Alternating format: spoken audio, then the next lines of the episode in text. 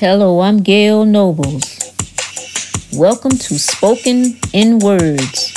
Today's topic the memorial song. I think about the song by Diana Ross, Missing You. Recorded for her 1984 album, Swept Away. The song was written, composed, and produced by Lionel Richie as a tribute to Marvin Gaye. It is a memorial song.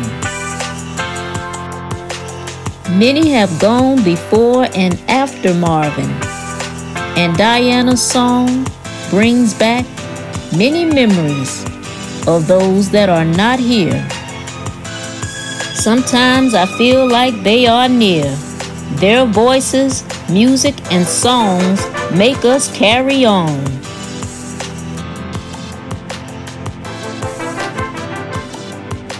But sometimes there's only one song, and that's the memorial song.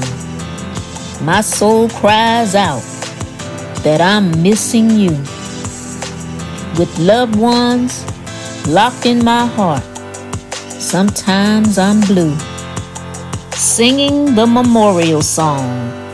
Sometimes I'm blue.